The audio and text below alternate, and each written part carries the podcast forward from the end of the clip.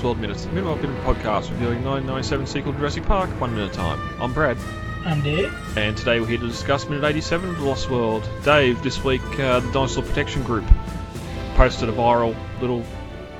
It's not a trailer, it's more like a, um, a PSA or something, advertisement for them, um, just sort of advertising what they're about and starring Claire, which was good to have her behind the viral marketing and not um, not some uh, off-screen actors, I'd say, or voice actors in the background that you're not going to see in the film. So Yeah, it was kind of nice. It was nice to see the. Um, uh, they also used a lot of, uh, or not a lot, but I mean, uh, some footage from the Lost World as well. yeah, they um they showcased some uh, some footage of the dinosaurs across Jurassic Park.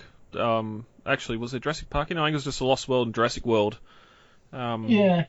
Mainly because uh, they're talking about the compies and all the compies and the stegosaur, which we've seen in the Lost World, and used some footage of that of the baby stegosaur as well. So it was good to see those and, and the animatronic shots as well, not the CG stuff. So Yeah. which just still hold up. Not very much. I wonder if um they use, well, of, of course they would have used original footage, but um it seemed it didn't seem to have that um that darker color to it like it did in the Lost World. It's like they've taken the original film and film stock and sort of brightened it up a little bit. I was kind of wondering if, since they just announced it, if they're using the 4K transfer of the Lost World, which of Yeah. course would it would kind of brighten the film up a bit, just because it's using um, just because it's scrubbing and kind of scrubbing away all of that little uh, gritty kind of um, what's what are they like pixelation that you get on the film Yeah, when you're using an inferior, well now I guess you'd call it inferior, um, ver- uh, version of the movie. When the DVD was had a lot of uh, the DVD when they transferred it into when they did the Blu-ray transfer, they didn't take out the um, the grain on the uh, 2011 Blu-ray. They did for the uh, 2013 release of the uh, 3D Blu-ray, but they didn't for the basic Blu-ray. And so you have this level of grain that's in the movie that's now out of that. Hmm. That's now gone. It, but it's one detail I loved from it because it just sort of put you in that world a little bit more. But um, Mm-hmm. now when we're trying to get screen caps and trying to look closer at some of the stuff in the background, having that grain removed would be a, a great benefit. Oh, definitely. Because yeah, I reckon that compy looked a lot more vibrant. That green sort of looked a lot brighter green than what I remember from the film. But Oh, um, definitely, especially because when you look at like the behind the scenes uh, pictures of the all the dinosaurs, really, especially the males that they used in the Lost World, Mhm. they had very beautiful, bright, uh, vibrant colors. The male had that bright yellow and uh, kind of molted green with the dark uh, striping, and the compy had kind of a similar but sans the yellow. yeah, There's the bright orange on the raptors, on the male raptors in the Lost World, and we really got to see none of that because the male is 99% featured in, in the dark. yeah, With that 1%, we get that CGI, quick CGI cameo at the end. And the compy of, uh, we only see it really in the shadows most of the movie. Yeah. The only time we really get to sit out in the sun is the opening with Cathy on the beach, but Mhm. which I think that shot's from. You can see the sand behind it, so Yeah. um, and it's a strong shot. It's a great, it's a very, uh, it's a very well done mm. composition because you can see the this kind of beautiful green against the uh, nice flat sandy beige. Yep. So yeah, Bryce uh, Bryce as Claire was pretty much just on the uh, video saying that they can't let the dinosaurs become extinct again. Um, don't uh, sort of don't rob um, your children, your children's children, um, from having the ability to see a dinosaur for the first time and have those that sort of reaction that you did when you uh, Mhm. had. I'm guessing all, all this would be from visiting Jurassic World, which is a little bit hypocritical. You're saying let's save the dinosaurs and doing it in a classroom for kids, and then those kids are going to run home and say, "Mummy, mummy, I want to go to Jurassic Park and uh, to Jurassic World," even though it's closed at that point. But um, Mhm.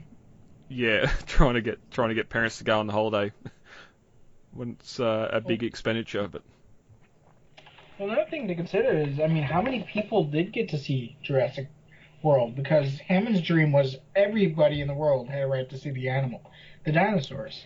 But of course, one of the lawyers would have wanted it to be a bit more exclusive. They wanted uh, high priced tickets. They wanted high priced rides. They wanted to make that investment back as quickly as possible. So, well, to co- to quote Gennaro, you can charge two thousand dollars a day, ten thousand dollars a day, and people will pay it. Exactly, um, but not everybody can pay it. Yeah, there's a lot of people. There's a lot of kids who went without Disney, who go without Disney World today because they just they just the tickets prices have skyrocketed just since I was a kid. And that's just not getting there. That's there's probably people that live in the cities right next door to those attractions. And yeah, as you said, that just ticket price, having to spend a day in there is the cost alone is just mm-hmm. um, it grows and grows because they get more and more people go, and uh, everything's about profit. So, um, but at least Jurassic Park mm-hmm. would have been a little bit more exclusive, where you've uh, you might have 20 to 30 guests at a time on island, where like in Jurassic World it was 22,000 or 21,000 on island when the uh, incident happened. So but even that, 21,000 over a five year period of that park being open, you just got to wonder how how many um, how many people went through the ticket counter over that five years. I mean, but again, going back to the Disney World analogy, the Disney World uh, the the ticket price of a of a family pass ticket has doubled since I was five years old. Yeah. And so, I mean, that was 20 years ago in 20 years, the ticket price has doubled. So what has happened to Jurassic World, especially with the expense of upkeep on on animals that are 12, 30 tons, you know? Mm-hmm. I mean, that alone, the cost of that is phenomenal, I'm sure. Then there's the cloning costs, which probably have gotten cheaper since 1993. I will admit that. Well, then, but then there's the general upkeep of just the park itself, the monorail, the roads, the service roads, paying people to work there. Making holograms. yeah, really.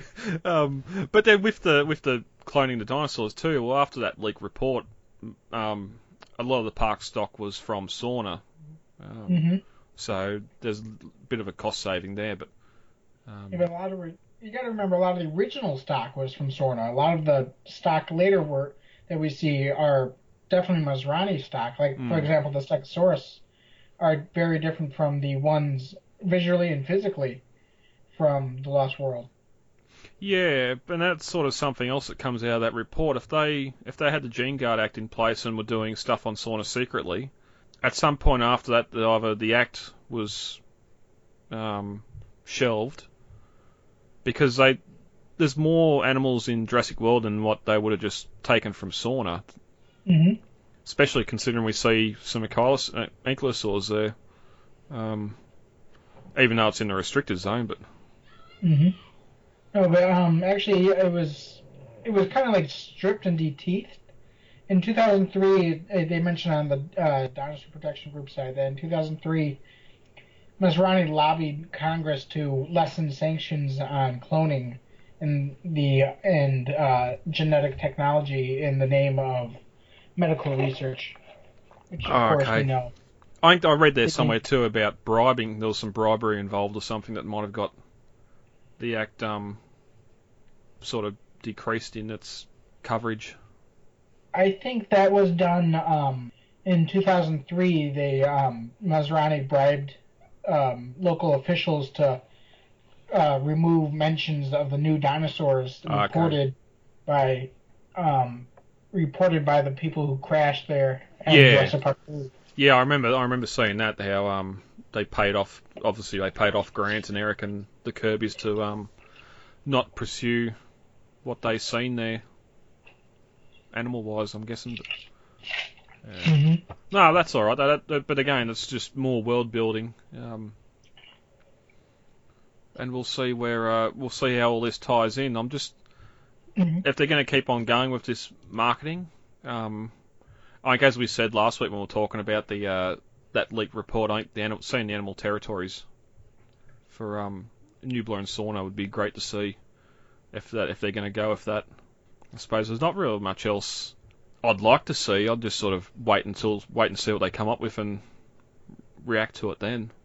But no, that's that's the uh, Dinosaur Protection Group stuff. We'll uh, see what they come up with in the weeks to come. We've still got a couple more months until the uh, film comes out, so Mhm. I'm sure they'll should be exciting. yeah, I'm sure they'll keep ratcheting up the uh, the viral stuff. So, oh, interesting to see if there's anything that comes out of the Masrani site and that coming up because I'm pretty sure it's just the way it was when Jurassic World came out. So, It's it is yeah. It's um they had after Jurassic World came out they had the site change that said that the park was closed indefinitely and that Masrani was uh, going to look at his restructure itself or something like that. And um it hasn't been updated since actually. So it's interesting to see what will become of that website. yeah, because I can't. They, they, did they even confirm the death of Simon Masrani on there? After, I think so. okay. I, I think they mentioned something like in the wake of the death of our CEO or something like that.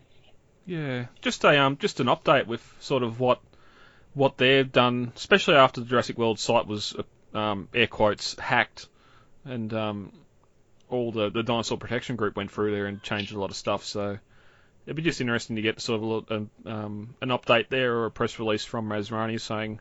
Uh, everything's fine here. Nothing to see. We're uh, we're going to go in. We're going to do what we can to save these animals. Mm-hmm. Just sort of just sort of bluff and um, just just a bit of contradiction to the Dinosaur Protection Group because at the moment they're just sort of doing what they're doing and there's not really any opposition to it or either Mhm. way. Mm-hmm. Um, but yeah, as we said, we got some time. We'll see what happens. See what comes out of it. I Right. figured out how the animals survive without lysine. I don't care. Ready to get into 87. Sure. All right.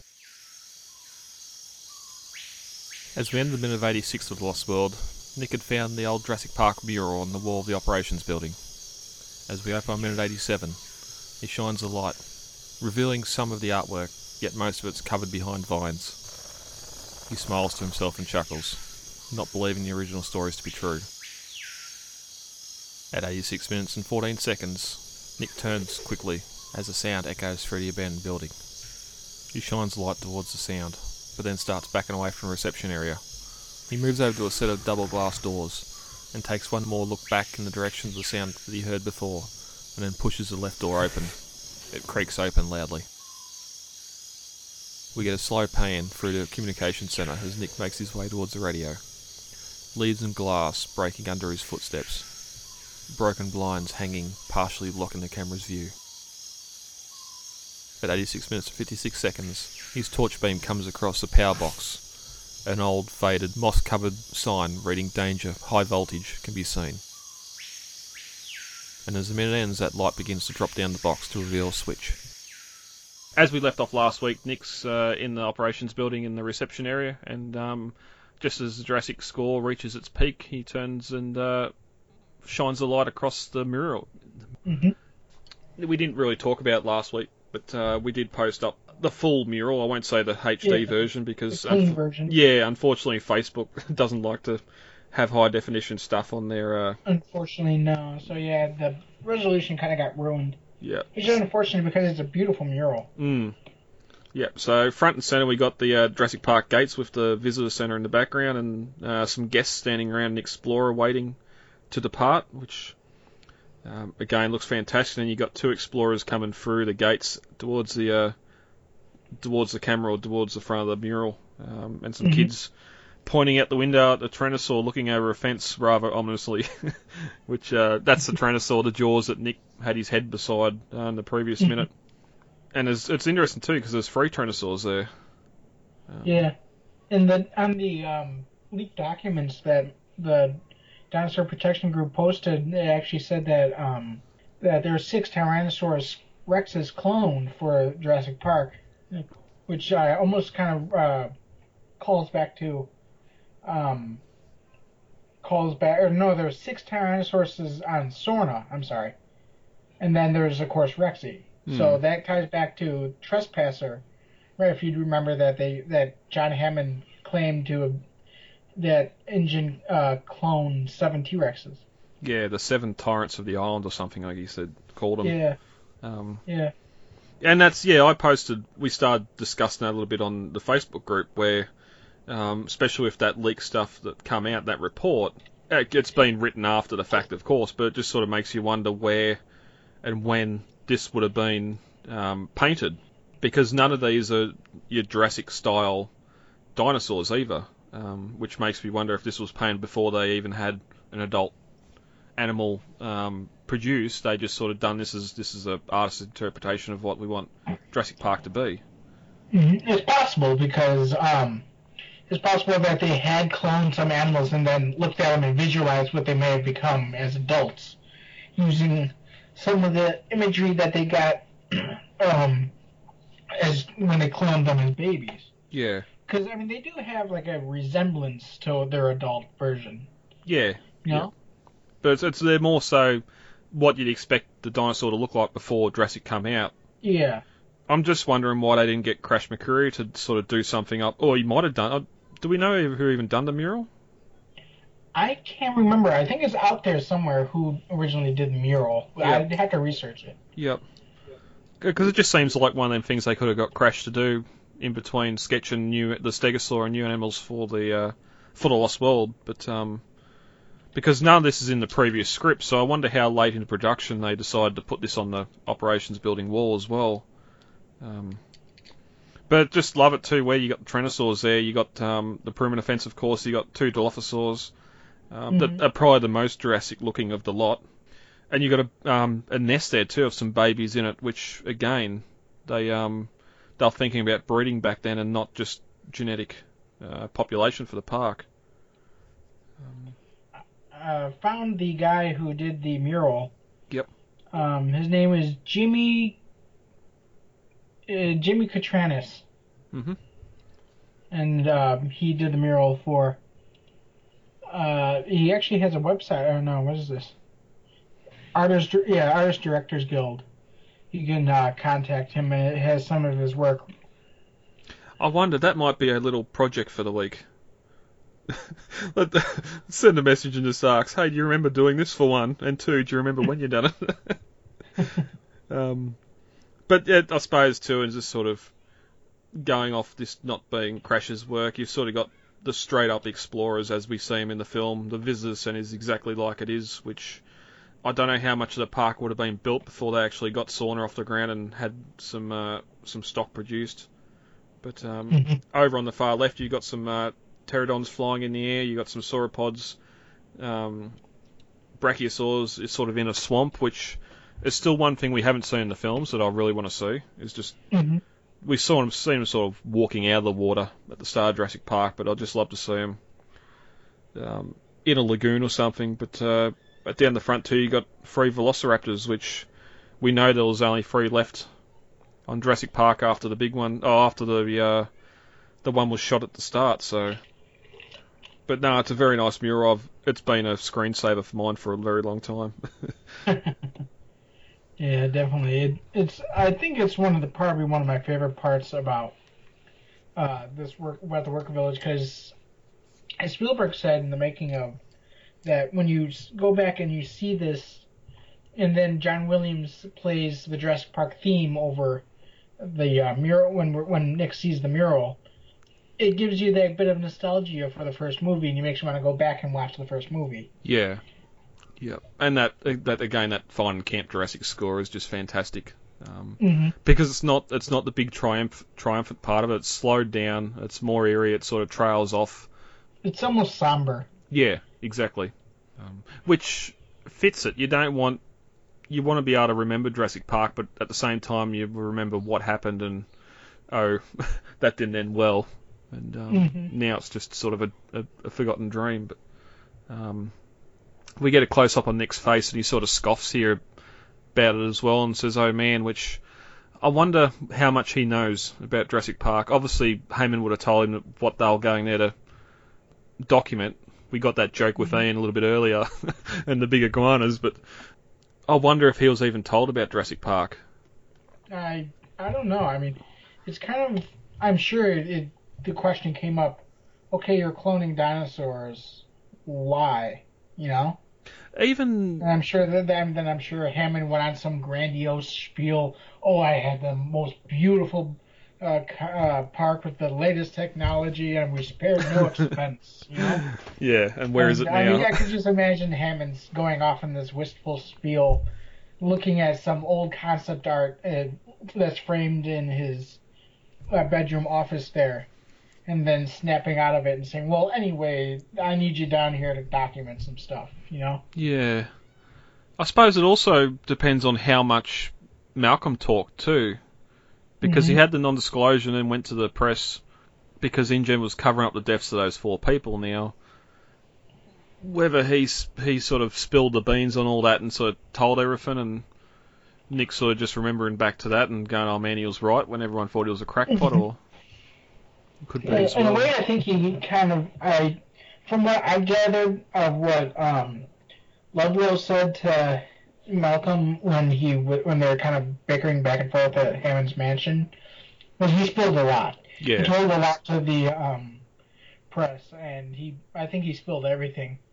He spilled Hammond. He he said that Hammond was or InGen was building a park on Isla Nublar that they hit cloned dinosaurs. They broke out. They killed a bunch of people, and InGen probably wasn't happy about it because, as Ludlow said, he did sign a non-disclosure agreement to not mention anything he saw at the park. hmm But then again, uh, InGen uh, lied and twisted the deaths of four people, and well, he felt the need that to have that, not to have their memories uh, destroyed for InGen's profit.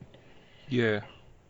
When when you think about it too, it's sort of four people he never never really knew or was close to, Yeah. so he's sort of going to bat for him off principle and uh, and not off, and not off uh, not off knowing him or being close to him. Mm-hmm. But um, yeah, we get a loud clanking noise that sort of pulls him away from the mirror, and he shines the torch off in that uh, mysterious area of the operations building again, and sort of mouths, "What the hell's that?" Um, Yeah. And he sort he of kind of looks over and is like, "Oh, it's nothing," and I think it's almost kind of like him trying to convince himself um, that it's nothing because we know what's in the area, and we're kind of. I mean, I always did was curious what made that sound. If it was just a bit of the building falling apart a little more, yeah, well, it's was like a an animal. Yeah, it's like something swinging, like something's going through a latch gate or something. Yeah. Um, but I, I just sort of love. You always get those sort of sound effects in something that's abandoned.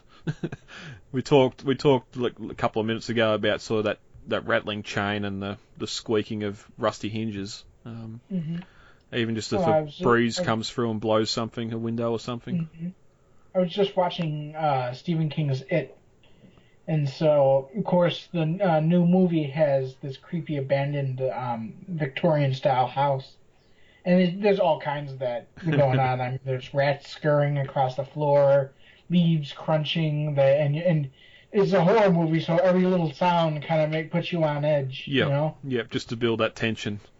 Uh huh.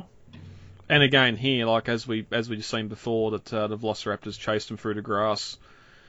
We presume, and we're going to see later, that they do indeed follow them to the village. So, but he uh, starts to walk away from the reception area towards a set of double doors in that glass wall um, behind him, where the uh, the sofa beds, sofa beds, where the uh, sofas were.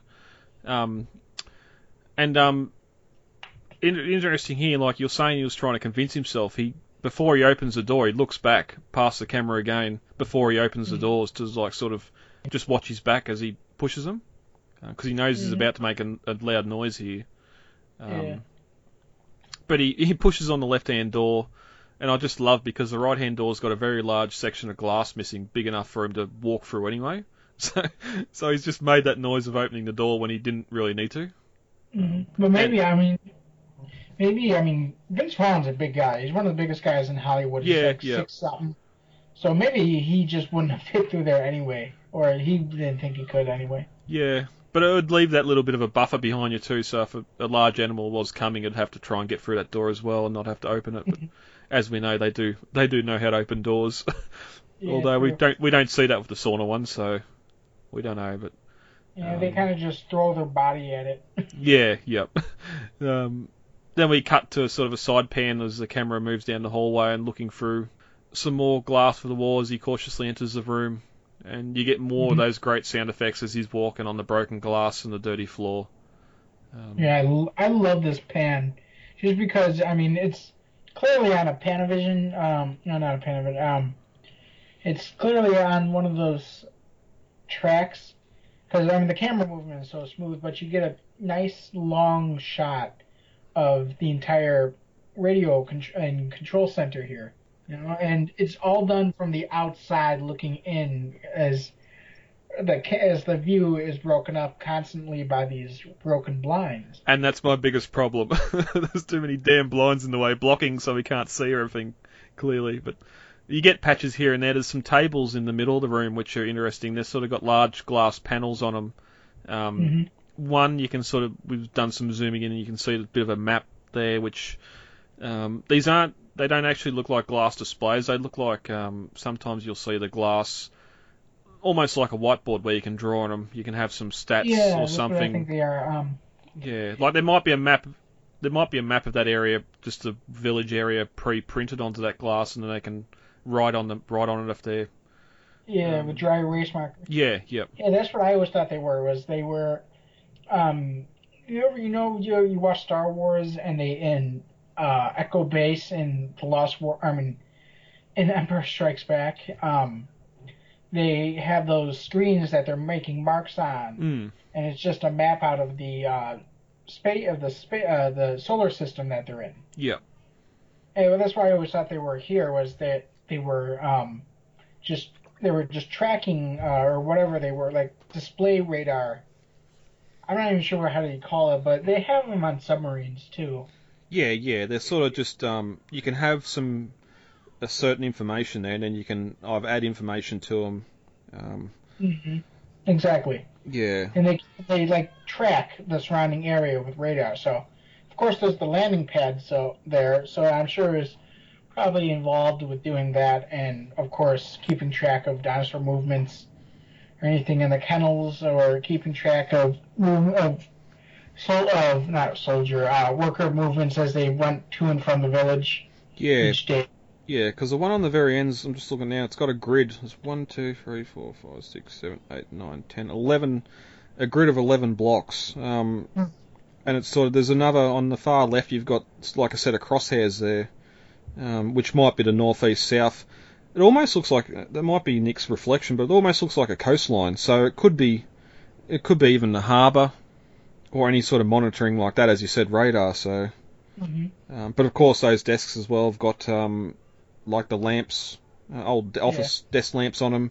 Um, Mhm. There's a couple of uh, office chairs sort of laying on their sides on the back, um, which sort of makes me wonder too. A couple of these glass panels are broken as well, but um, obviously they've had animals in there at some point, sort of dirtying the place up a bit. But I wonder why there aren't animals nesting in there, considering it's sort of it, well, it seems to be watertight, but Mm, I'd assume it's the raptors. I mean, the raptors have a nest that's outside the village, the territory. and those yeah. areas their hunting uh, ground, and everything in Jurassic Park fears the raptors. Yeah, yeah. So I imagine that no kind of animal would be dumb enough, except short of maybe lizards and stuff like that, would be dumb enough to try to, um, to uh, make a home right next with the, when their neighbor is such a dangerous beast. You know. Yeah, I'm just I've zoomed in again here, and there's um that that cross that northeast southwest. It's not. There's four dots and a block. It almost looks like it could be the worker village boundary, but it's got concentric circles going around it all the way out to make it look like it's a depression. Mm-hmm. Because it looks like a map, the actual like map topography um, printed on there, and then there's something in the top corner that sort of looks like the operations building, roughly. But I'll, I'll post these photos up during the uh, during the week, and we can have discuss them online anyway. But um, it's just yeah, some odd. There's two of them.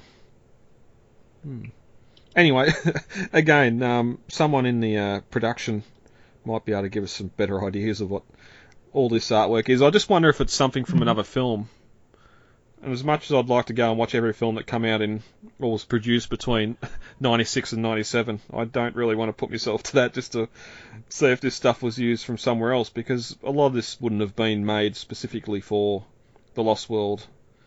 You'd imagine it would have just come out of a prop house somewhere. Um, I mean uh, Spielberg when he goes, when he makes a movie, he goes all out, and I wouldn't doubt for a second that everything here was made specifically for this movie, or at least uh, most of it was. You know. Well, that's it. I just watched um, Back to the Future 2 was on TV last night, and that Hill Valley set in 2015 is just there's just detail is everywhere. Mm-hmm. I just sent you those blown up maps. Oh, all right. I Oh, don't know if yes, I see it. Uh, yeah, there is top- topographic lines there. I it's- see 'em. yeah, because there's that one where Nick sort of stand behind it, and it looks like it's more of a um, there. That one there, I thought it sort of looked like the coast, but I think it's just his shadow.